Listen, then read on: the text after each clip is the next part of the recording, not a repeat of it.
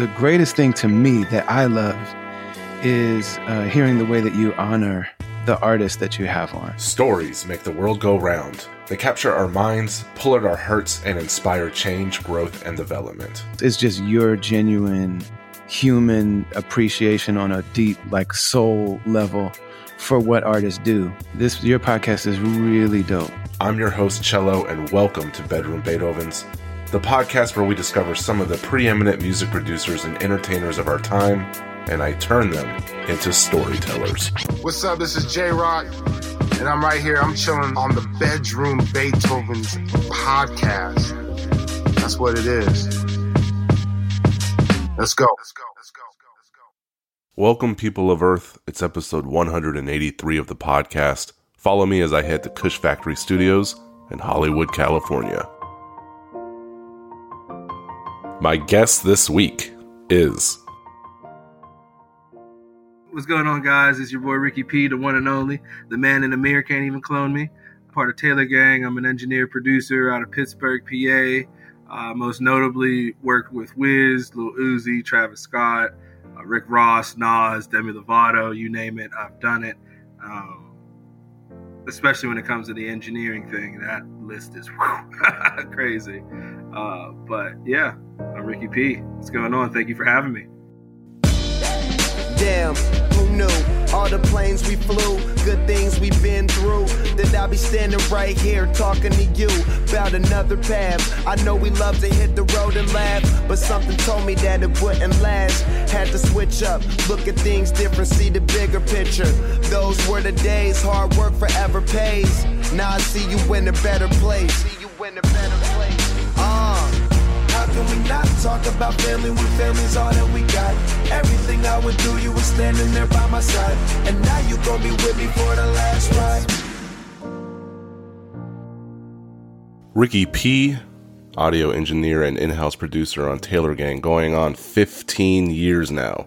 Veteran in the game, 5-time Grammy-nominated, father of Muse, husband, brother, son, the man, the myth, the legend. We talk about everything under the sun for a 1-hour conversation you don't want to miss as we get into the throes of fatherhood, what it means to grow up and drop baggage, focus on your dreams, and help the local scene in Pittsburgh through guidance, mentorship, and above all else, music.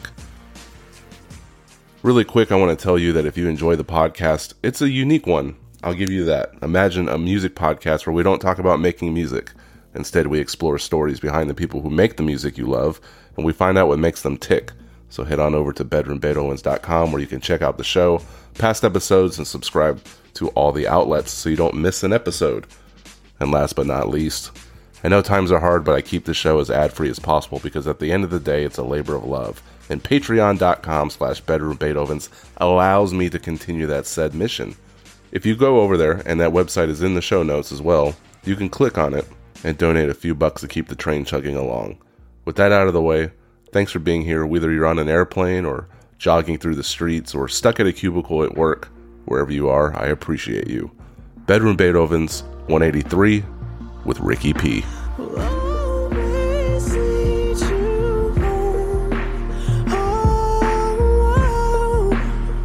It's been a long day without you, my friend. And I'll tell you all about it when I see you again. We've come a long way from where we began. Oh, I'll tell you all about it when I see you again. When I see you again.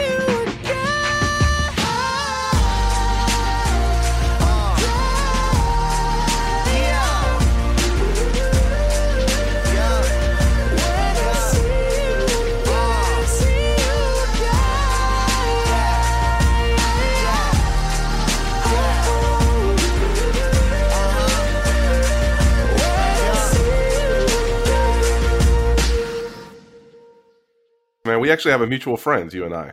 Which one?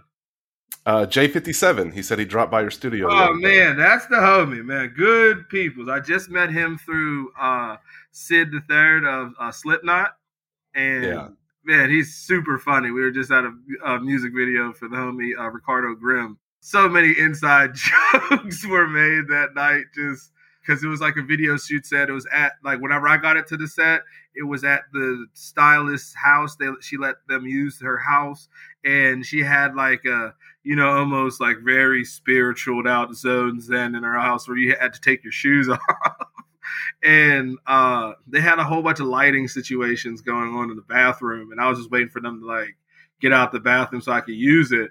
And like, for some reason, this lady just thought like I was just gonna go into her bathroom and just take a shit.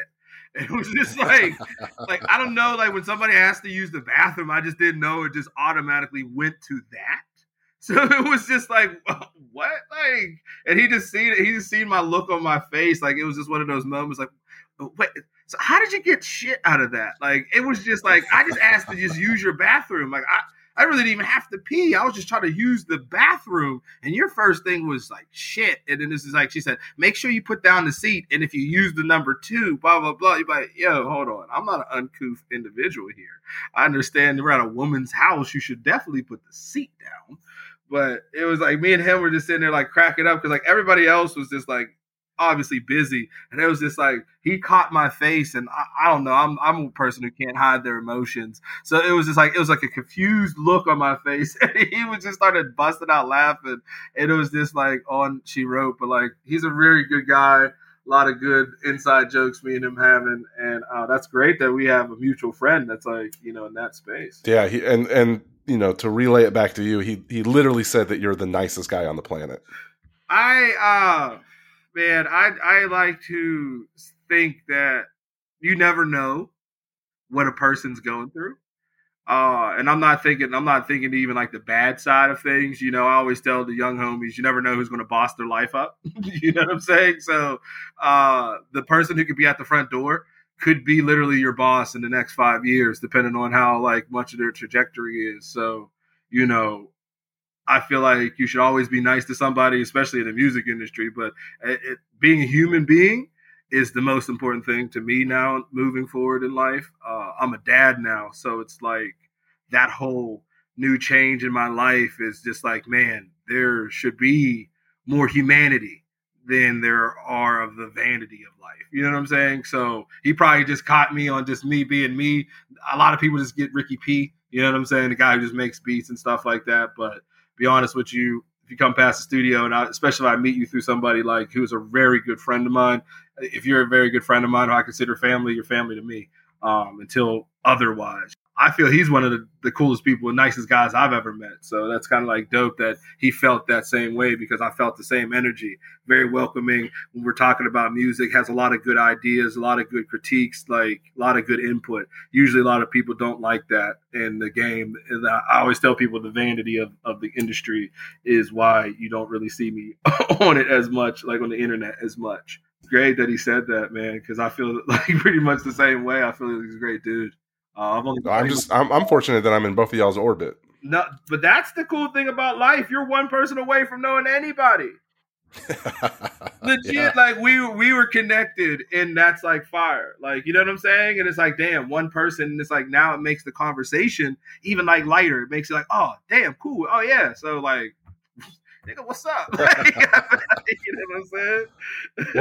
Well, let me say, like, I've interviewed a lot of people, and you mentioned being a father, and that was actually my first impression of you, that nobody has more visibility of their kid in the music industry as you do. You guys seem inseparable, and I love to see it. Man, that's my fucking best friend. Obviously, my wife, she would probably agree, but even though she's like, you know, my predecessory first best friend, but my son really, very changed the way I look at life. And I had a great inspiration, a great staple to look at in the bar high by like Wiz. You know what I'm saying? Wiz is a very active father. Being around him and seeing him evolve as a person with that, I got to that point in life where I need like damn, it's like, you know, you work and you start living the dream, and like you've been living your dream for a while. It's like, man, like let's start doing this real life stuff that makes you a human being. And my son is just a beacon of light. He really gives a new purpose for life for me. You know what I'm saying? And I find myself having more pictures of like my son or like me and his interaction than like music interaction. And to be honest with you, I'm more proud of, you know, the bond I'm building with my son than I am of my music. Obviously, that's what pays the bills. But to be honest with you, that what makes me feel best at life is being a teacher to my son. And let me just say that September 16th is when my oldest daughter was born and my wife was born. So that's a special day. Let's go. Let's go. This is what I'm saying. We are in connectivity in the universe even more. That is awesome. How many kids do you have? I have two. Boy, you said a daughter. So do you have all girls or a girl and a boy? I have two daughters. I think the universe kind of teases with you. The more you want a son, they give you daughters. So that's me. But I feel like I got jinxed. Like we had like a lot of family members, like my dad's side of family, like all men, and like everybody was like, "You're gonna have a girl." I'm like, "Dude, that's tight." Like I'm not like tripping, like you know what I'm saying. Cause I got married and then had a kid. It's not like you know what I'm saying. It was like a real life, like we were planning this type situation. So like I was blessed either way. But I like my father-in-law has two daughters, coolest dude in the world. Like you know what I'm saying. I feel like daughters give men a different reformed warrior. You know what I'm saying? You learn compassion.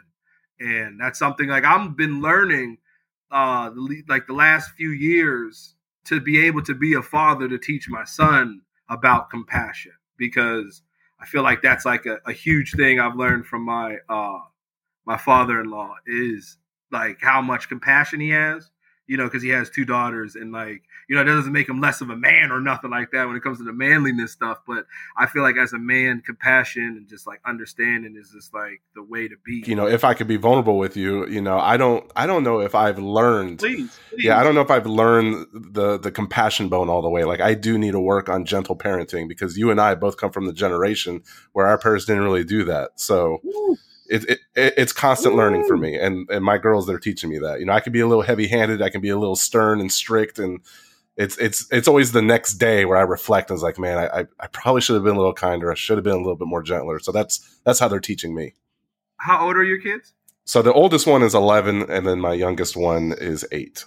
Oh, that's fire. That's fire ages. Those are they're minions. They are so smart at that age. They're starting to collect every data. I have nephews that are around like that age, and like, man, those kids could teach me a lot of things. But I feel like gentle parenting is the way. You touched on it. The generation that raised us, they were kind of trying to figure out that the thing called love and compassion and just understanding that your children aren't just an annex of you. They're actually their own individual. It's like being a parent is like a crazy thing, because it's like you get the chance to be the parent you wish you had. Not like your parents did anything. Like both of my parents, they busted their ass for me to have a great life. And like, you know, I appreciate them more and more. I actually call my parents here and there because I have a thought like, damn, I was such an asshole. Because like, you know, being a parent, you're winging it. Like you're just winging it. I do still find myself like, you know, because I have a son. So he's like, it's boy active. But I feel like the gentle parenting, it isn't being easy on them. You know, you don't have to be a pushover. But I always just feel like that me giving my son love, compassion is going to keep him from being how aggressive I was as a young man. You know what I'm saying? And because we didn't like that stuff, man. We didn't like the discipline. We didn't like the judgment. We didn't like that. Like, at least I didn't. I didn't feel like that was necessary. I always tell my dad, if I would have got a hug, I probably would have been like, you know, and told like, you're tripping. You know, things would have probably got smoother. I probably wouldn't have did a lot of hyper masculine things that like now I feel like is just like, yo, whoa, we're not doing that. You know what I'm saying? It alleviates a lot of stuff. And gentle parenting is a gift, man. It's a gift. That's probably why you see me so much with my son, is just because he needs to know that proper man to man love. So he doesn't have to yearn for it for certain friendships or certain, like, you know what I'm saying? When it comes to everything in life, because it goes a long way in business. It goes a long way in things. And yeah, I hear him. Yeah, they're off from school, so I'll edit it out, but they're definitely alive in the background. Man, my son's going to be homeschooled. Don't get me started on the school system. Well, see, I was actually going to say that because, you know, you're going to homeschool him because you didn't like school. You hated school. What if he loves school? What if he gets a full ride math scholarship to Yale and he says, Dad, I don't want to be a music producer? Would something like that intimidate you, or would you embrace that? Oh, no. My son, his name is Muse Ashes. Like, he has like my initials, but he doesn't have like, he was never going to be a junior. My son doesn't have to make music. My wife, she believes it. Like I'm blessed. My wife is the best mom that is out here. No disrespect to any moms. Like, I would not pick anyone else to be the mother of my child. We both are very active parents, and like, we're ground zero. Like, legit, we don't have no nannies. We're out here in Los Angeles by ourselves. Like, you know, we besides like having Taylor Gang here, I don't really have any family out here. Neither does she. She's from Canada, so it's like we're ground zero with our child. I wasn't a fan of school. I did really good in school. My thing is like the school systems, what they're teaching these kids, what is allowed to be taught to these children. It's just like, it's a lot of wasted information. I had to relearn a lot of things as an adult. I'm active in education. I just don't believe in like allowing my son in the most influential time, because they say from 0 to 7 is whenever they're in theta level thinking. So that's usually because by the time you're 7, you have anywhere from 2.5 years to 3 years of schooling or it's being institutionalized. My apologies. I'm stoned. And I want my son to be the most creative in every way, shape, and form. He's a music head. Like, you can put on some salsa music, he's going to start freaking out. Like, he just loves music, but like, I'm not going to force that onto him. Cause like, football was forced onto me and stuff like that. And like, I felt like I was trying to live my dad's high school career. When I stopped playing baseball because my dad went semi-pro, it like broke his heart. You know what I'm saying? Like, I don't want that. What I encourage my son is to be him. Whatever you like. My thing is to understand my son. You feel me? Like, I'm supposed to figure him out, not him figure me out. Because he didn't ask to be here. Me and my wife chose that, you know? So it's our duty to make sure it's a full, fulfilling life, and it doesn't have to be about music. Music is just one thing I feel like I just do very good. But that doesn't define Ricky P, you know? Yeah. You know what's funny is like, you're like, well, my son's not a junior. But if you were the firstborn, or like your grandfather was Edward Stotts. My grandfather was the first. My brother was the third. So like, if it was up to my dad, I would have been the fourth. But my mom chose to change my name because she just felt something was different. She was very superstitious. Didn't even know like what she was having whenever she had me and my brother. So it's like, I know how that is. Like, I've seen it with my own brother, with my own eyes, what it does when you make somebody like a junior or a third. You have to live up to their father's life. And I don't want that. Like, dude, you are you. Like, he's a hybrid. Like, he has a lot of similarities in me, but man, he is his own person. And that's my whole thing is like, I have to learn him, not the other way around. But how crazy that your mom had that intuition though, to do that. Oh man, women are special things, man.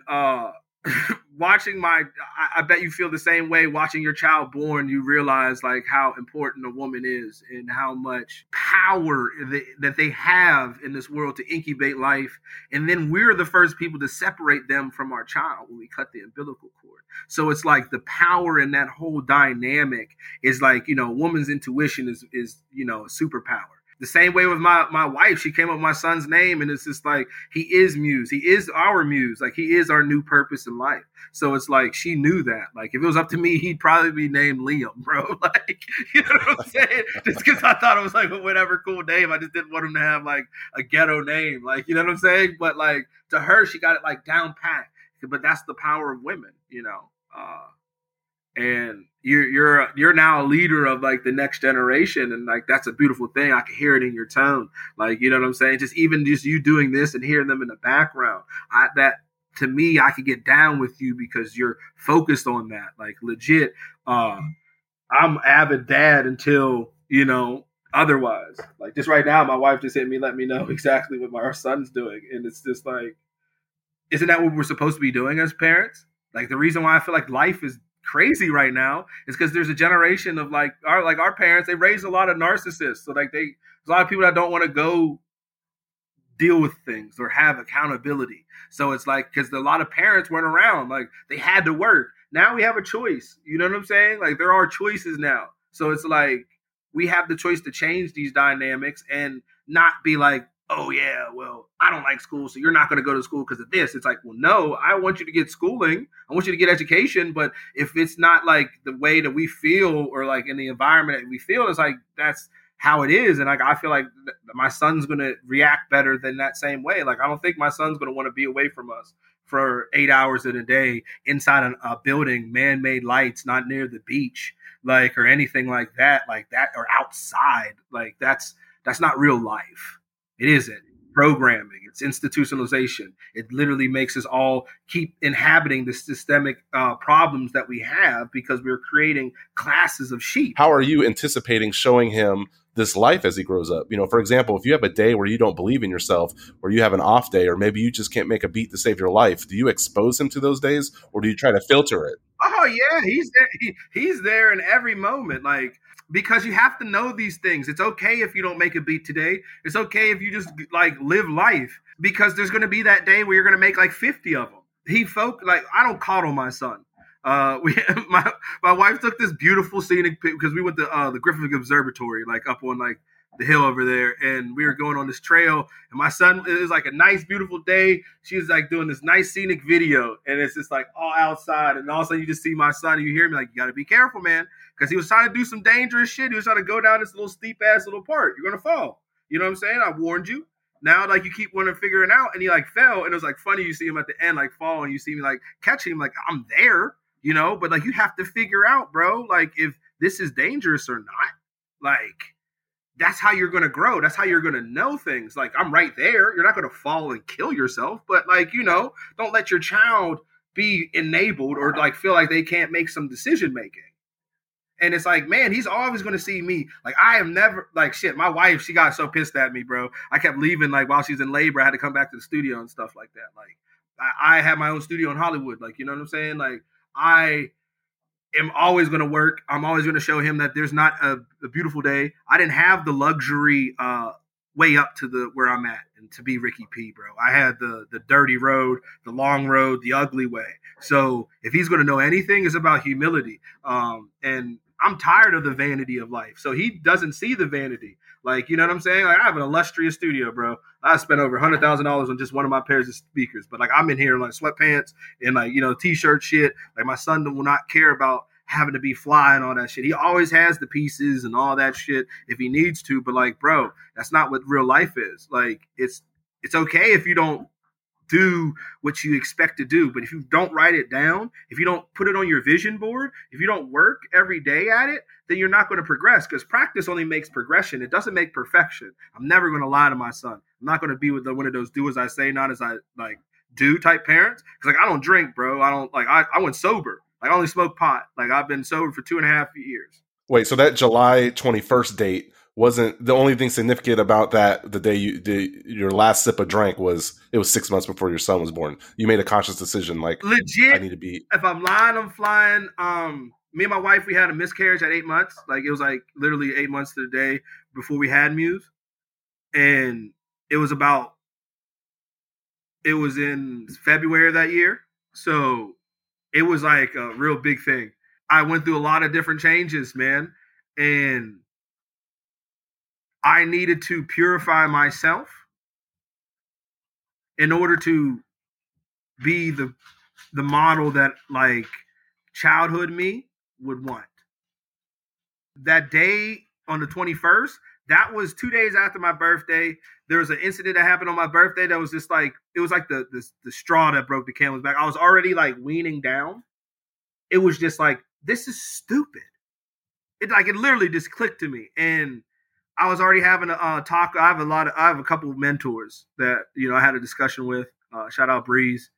I was mentioning to him that, you know, me and the wife were trying again.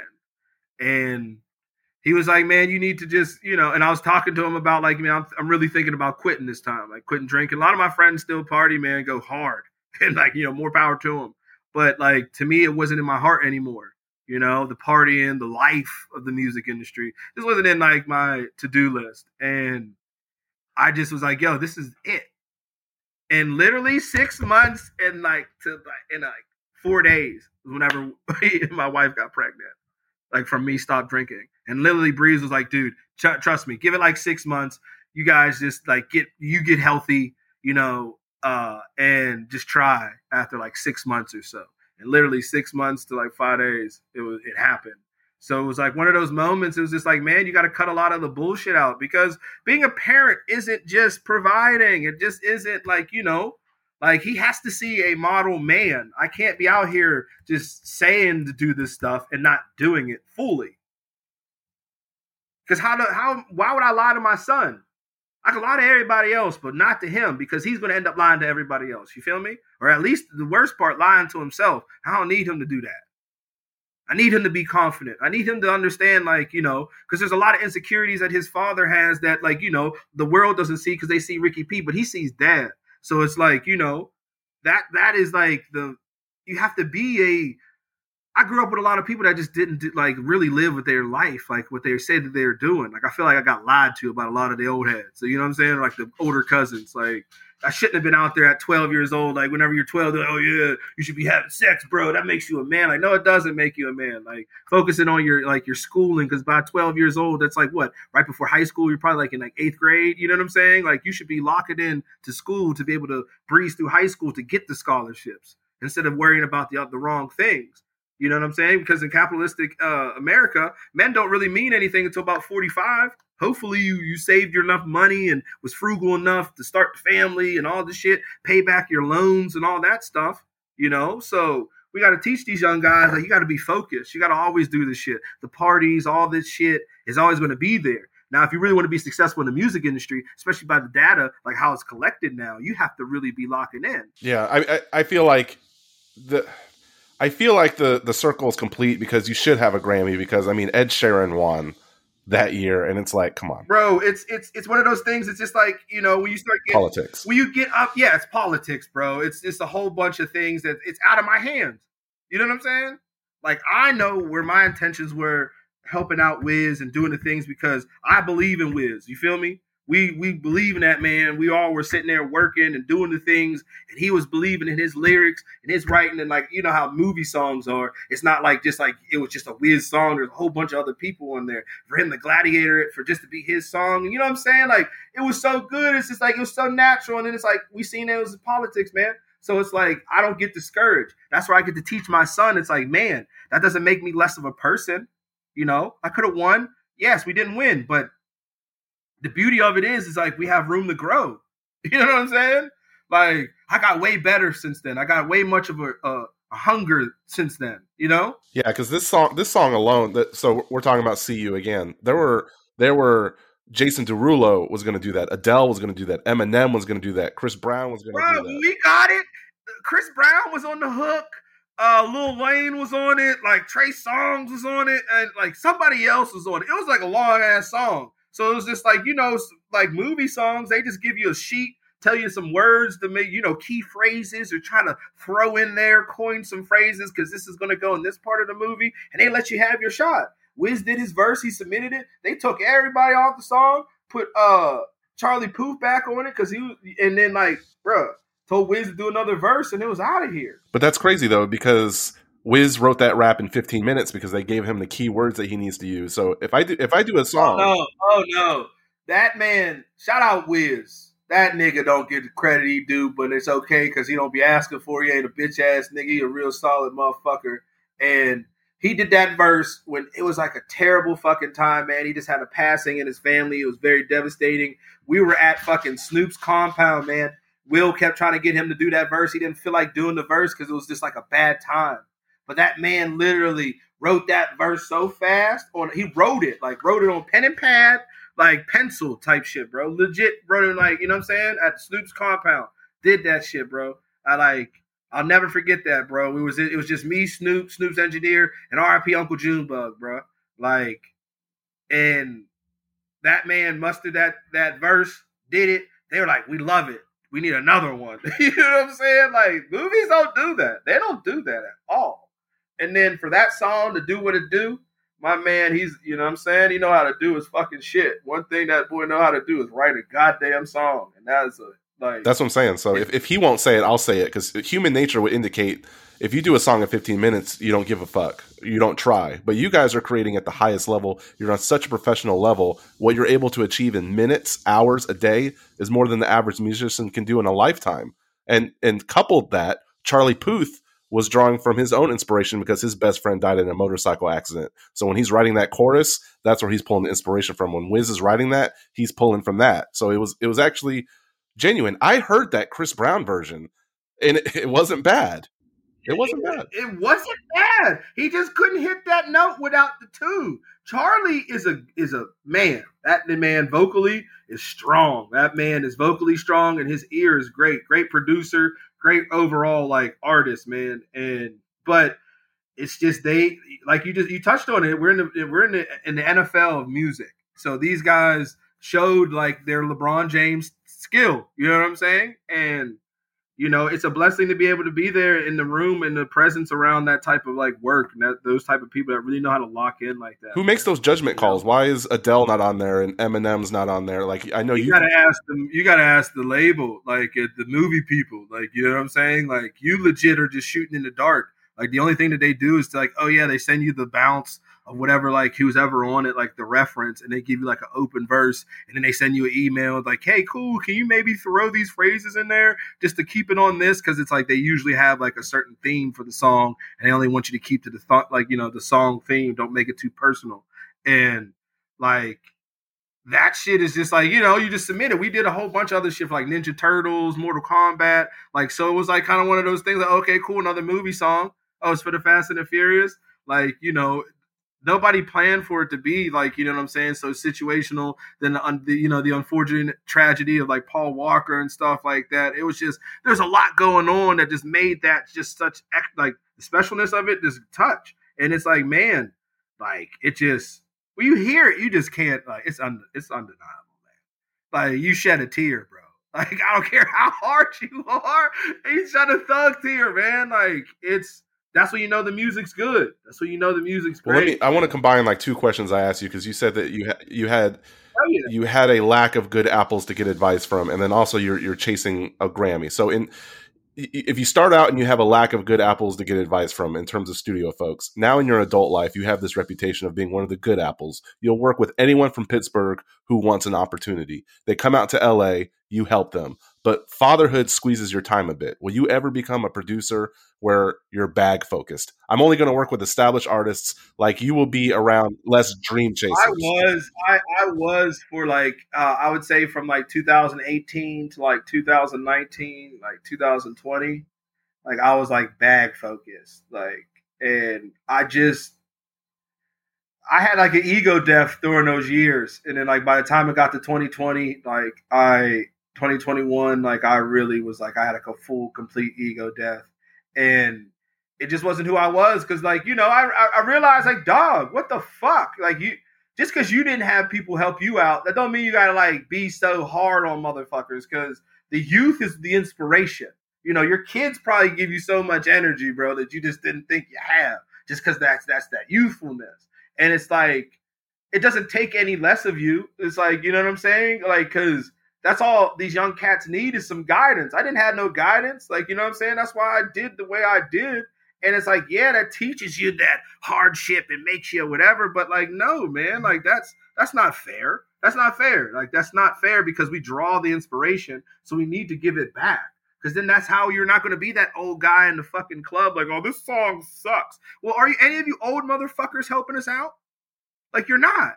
So you can't get upset. You're part of the problem. So for me, it's like, man, let's go, because in this day and age, in this internet world, it just takes one and they could fucking blow up. And imagine if you just built the fucking soil without asking for something. And then finally, this little shitbag has enough money to come to you and solicit to you for your services. Now, how is that?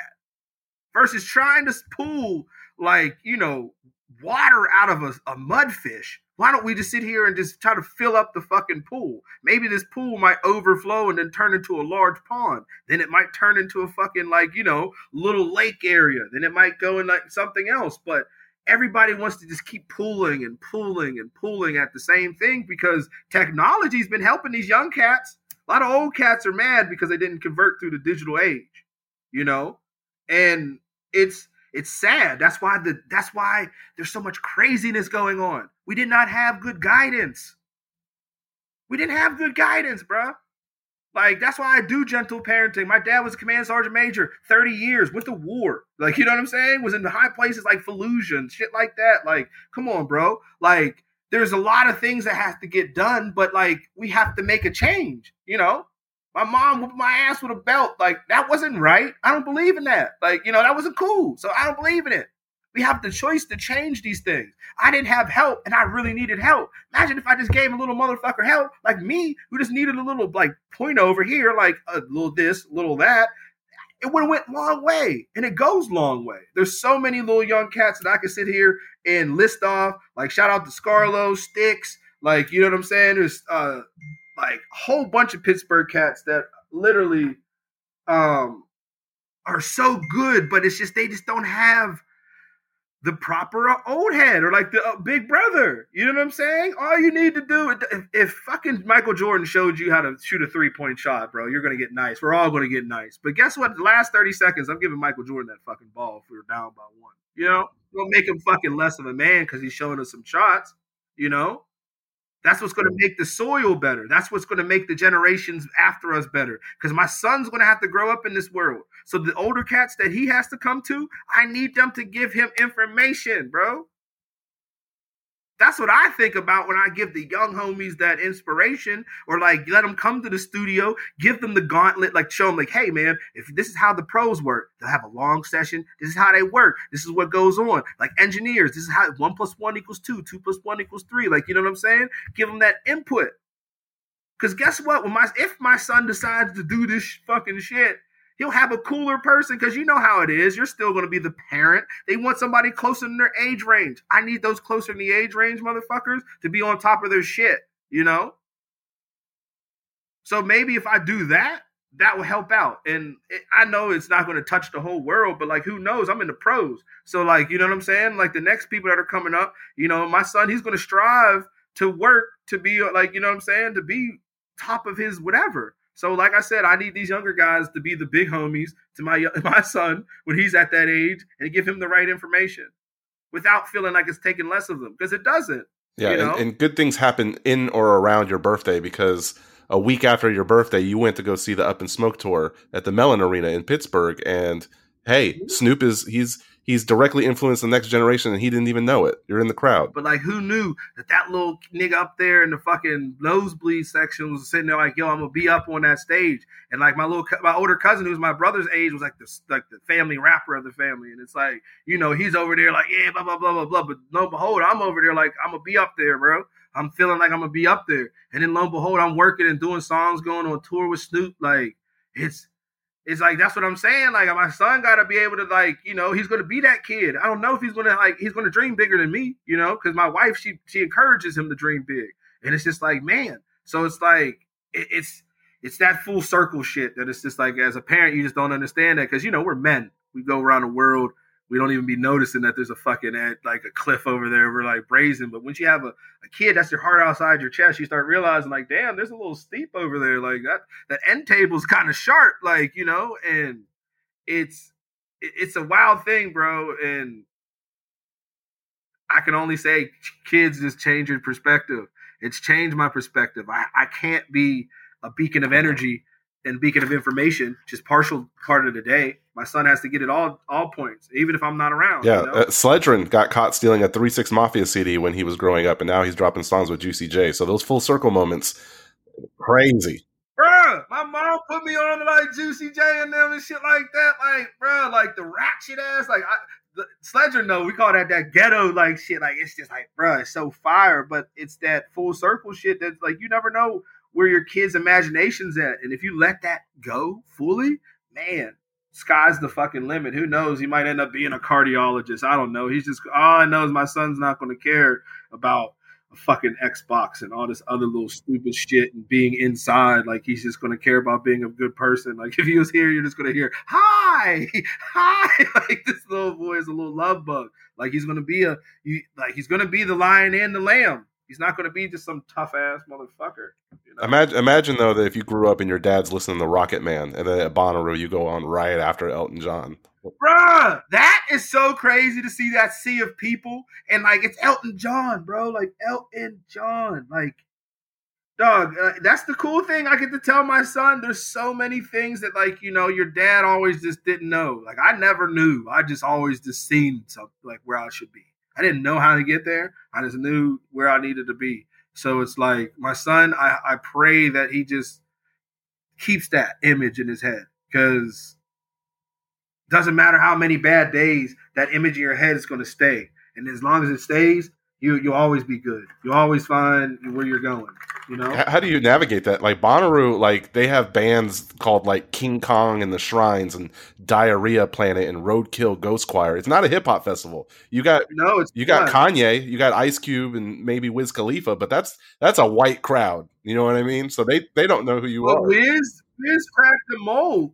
Wiz like is a great artist. His like genre of like listeners are so wide ranged that it's like he's a special individual, man. He's a special individual, and I'm blessed to be able to been a part of like to the cast that's helped support him into where he's gotten, because dog, he's had me in so many different settings where it's just like, man, like you said, opening up for Elton John, bro, like Elton John, like that's huge. Like not everybody like gets to be around Elton John or perform in front of Elton John. Like we went on right before this nigga, like the second Wiz got off stage, they hit the lights for John shit and everybody just migrated. That was like the big mass of just people. I've never seen like 90,000 people move all like that at once. Like, but it's Elton John. And it's like, bro, that's the magic and connectivity that music has been able to do. It's allowed me to connect with so many people around the world. Shit, it's allowed me to connect with you. You know, tell me about it, man. Well, you know, you can only like lead the horse to water, though. There was a time where you wanted to see Pittsburgh music do so good that you were going to sell any artist a production for $100. Were there any? I still do. Well, okay. So, are there any smart people that take advantage of that situation? And out of those smart people, did anyone hustle enough to take that $100 beat and turn it into $2,000 or $10,000 or $50,000? There have been like people who definitely taking that like opportunity to build a business relationship with me properly. You know what I'm saying? I'd rather you tell me you don't have the money. I'd rather you just be upfront, be like, yo, because like I don't ask people like what's your budget to try to con man you. I ask your budget just to see like what level of like what should I be doing? Should I be coming up with a beat from scratch for you? You know what I'm saying? If you're coming with like a crazy budget where it's like you have a distinct idea, it's for an album, blah, blah, blah, woo, woo, woo. Or are you a kid that's up and coming and like really trying to do something? Like, you know what I'm saying? Because like shit, I even have a Beat Stars where it's for the cats that don't have a budget that's like, you know, they need a beat or something like that. Or even if you come to the studio, if you'll come in and record with me, I definitely will give you a fucking beat. Like there's so many people where I've just given a beat and I've always just been like, yo, we'll just worry about that whenever like we have to cross that bridge. And whenever they want to release the song, we usually just do paperwork and we just split it down the fucking middle and just keep it moving, bro. You know what I'm saying? If we're really building, I'm not going to trip on that. But if you come and hit me like, yo, I need beats, like how much you going to charge me for this, then you ask me a direct question. I'm going to answer that direct question with how much it's going to cost, you know? But if you're coming to me like, you know, hey, this is what I'm doing, blah, blah, blah, I really want to build with you, 9 times out of 10, I'm probably going to listen to give you a spin. I'm going to listen to what you got going on and let's figure something out. You know what I'm saying? Because I understand how that could go a long way. Like, I don't know why. That's human nature, though, isn't it? Like, I mean, if TM88 is making songs with DJ Khaled and I don't have $20,000 for a beat, is it wrong for me to say, hey, man, I only have X amount of money? No, it's not wrong for you because it's called negotiation. That's what you're doing. You're negotiating. But where's my incentive? He has all the leverage, right? Yeah, it's like he's still a human being who never knows. Like, who knows? Like, you know what I'm saying? I still sell beats for a grip of money. You know what I'm saying? Don't get it fucked up. Like, but who knows? Like, TM might look out. Like, you know what I'm saying? I know TM a real ass motherfucker, bro. You know what I'm saying? So who knows? Honesty is the best way. That's the best leverage because you never know what you might catch somebody on that day. We're selling services here. It's not like it's like, you know, you're going to the fucking Apple store and buying an iPhone.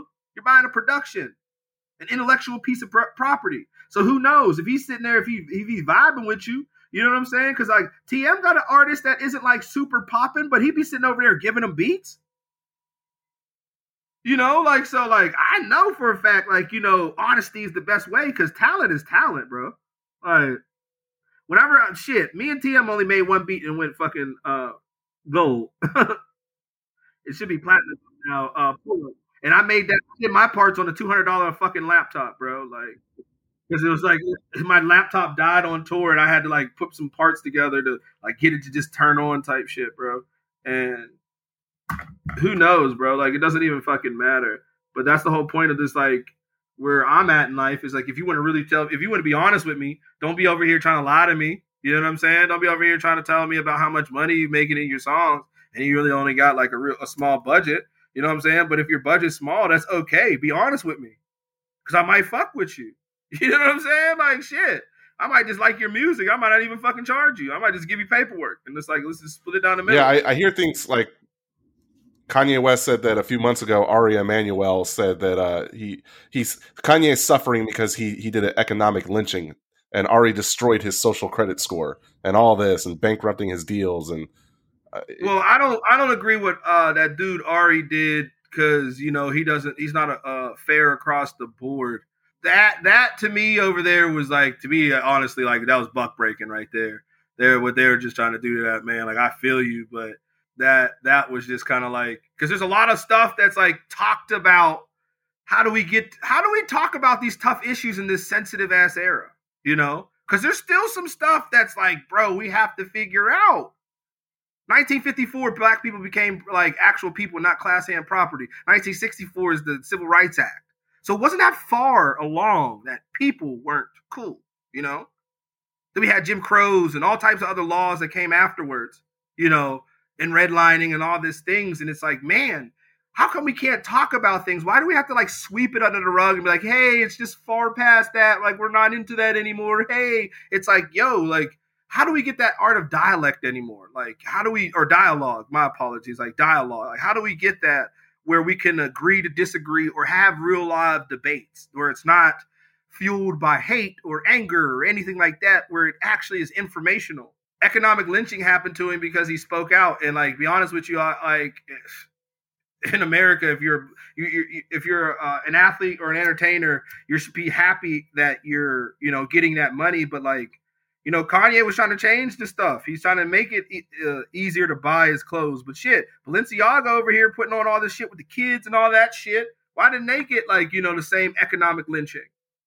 I mean, but all these companies are going to see their economic lynching. Nobody's buying Adidas. Walk past every Foot Locker, you're going to see Adidas on sale. Yeah. Well, when you get a publishing deal with Sony, when you write Penthouse, when you do See You Again, your social currency goes up. Do you notice ex-girlfriends that might have curbed you or friends diss you come out of the woodwork? Are there people that try to put a target on your back because, you know, your life is starting to change? No. That social thing is where I'm like, dude, I lost the vanity of the social look. You don't see me at the event unless I have to be there, bro. I'm in the creativity process. I'm still a human being. I want people to talk to me like a human being. Please don't talk to me like Ricky P, because majority of the day, I'm dad.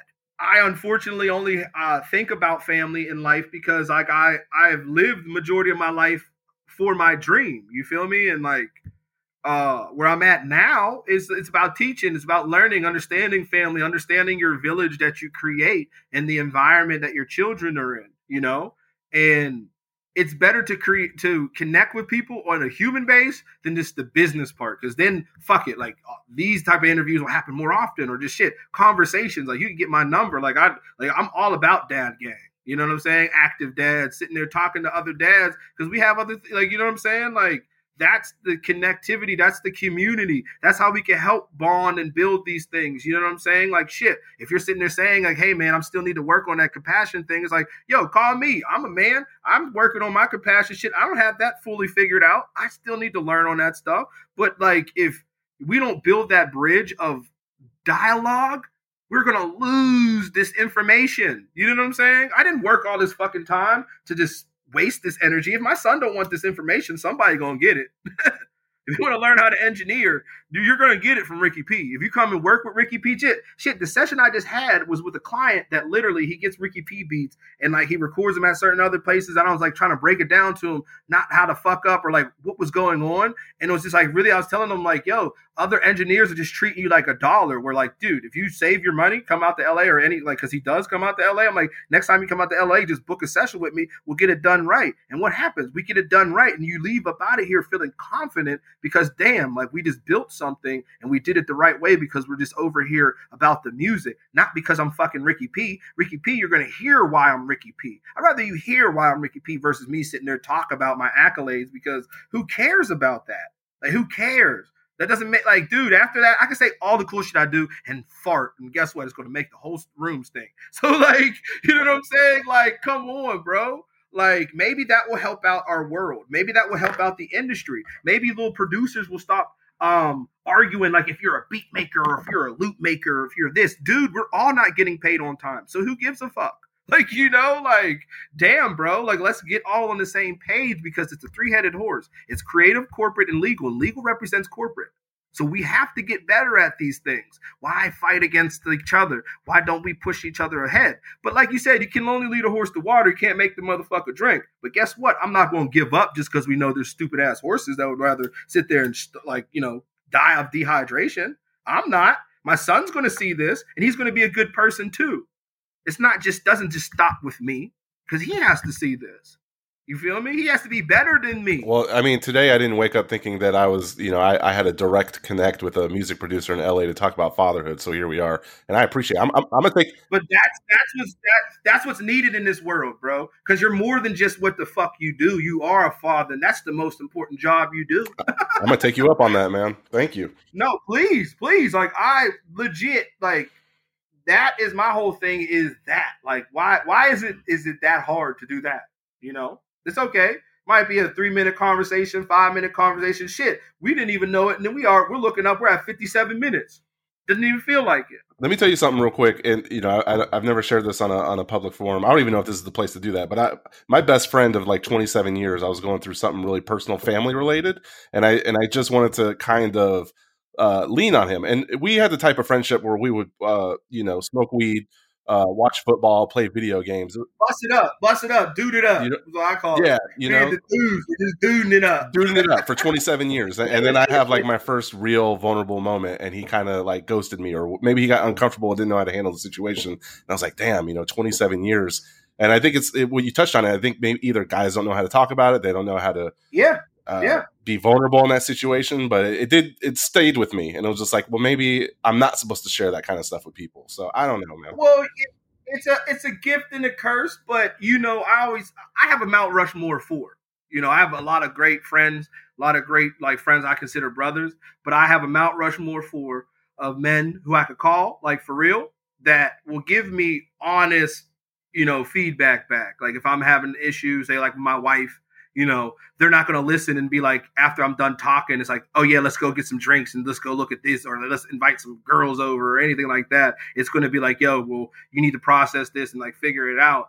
And I've learned that, like, because I used to like give information to certain people because I had somebody like that, bro, who I've known. And that did me wrong. And even in public forum, was sitting there telling people in public forum about personal shit. That's like, dude, I told this in the confines of vulnerability, because we had a bond on like sobriety stuff and even long term, like, the years. But unfortunately, the industry that we're in, it breeds that hypermasculine energy. We're like, dude, I fight train. I do all that hypermasculine shit, but that don't make me a man. What makes me a man is being a compassionate father. If I could ever just be an ear to somebody, like, because that can change you in a better way. You feel me? Because that's going to make the whole environment better. It's going to make the environment better. It's deeper than just music, right? We have mutual friends that, like, we actually care about, right? So... it's that simple. So if we could do 1 + 1 = 2, 2 + 1 = 3, to me that's cool with me. You know what I'm saying? So I have empathy in that situation because I've been through exactly where you've been at, and that shit sucks. It leaves a bad taste in your mouth, makes you not want to talk to anybody about it. But don't give up on yourself and vulnerability, because you have two beautiful young daughters that look up to you as a superhero, and you're Batman, bro. But Batman's still a human being. You feel me? And the reason why he's fucking up because he's not trying to talk about it. That's a real superpower, is really getting over and defeating the childhood you that's holding you back. Because that person was holding me back and everything. You know what I'm saying? That's why I do work with the young guys, because I remember young ass me just needing just somebody to talk to. Might not even be exactly how you fucking make beats, you asshole. Maybe I'm just tripping because nobody's buying my fucking beats right now, and I'm down bad, and I'm trying to figure out what's my next step. Should I get a regular job, or should I do something like, maybe I need that big homie talk. That's all. That little big homie talk might take this little motherfucker the right way, and you won't have to be like, damn, you coulda, shoulda, woulda shit. You know what I'm saying? Or shit, and you, as a man, you're trying to sit there and better yourself and really have a vulnerable spots, because you are in a predicament where you have two beautiful young girls that you're trying to raise into two beautiful young women that are looking up to you. So it's like you're trying to be the best version of you. That's like, you know what I'm saying? That means more than everything else. Nah, you nailed it, man, and I appreciate that. And you know, I'm lucky that I can be in a position where I can actually give you a platform so you can get these gems out and other people can kind of listen. So, you know, I do want to give you the floor, you know, because I know you stay busy. Make sure you stay. I got a lot of good music coming on the way. Like I said, I got my band with Baby E, Follow Forever. We're going to be releasing a lot of new heat. And you're just going to see a lot of new musical stuff from me, man, more than just being a producer, really showcasing what I really do fully. And what made me so special in Taylor Gang is the fact of like all the things I like to do when it comes to just creation. I'm amazed at your talent, man, and your positive attitude is infectious. And please you always come back. The offer is always there. If I can ever contribute to your brand, your music, marketing, anything, you're always welcomed. Hey, man, likewise. Phone's always open, man. You know what I'm saying? Likewise, from music to just dad shit, you know? I'm always here as well.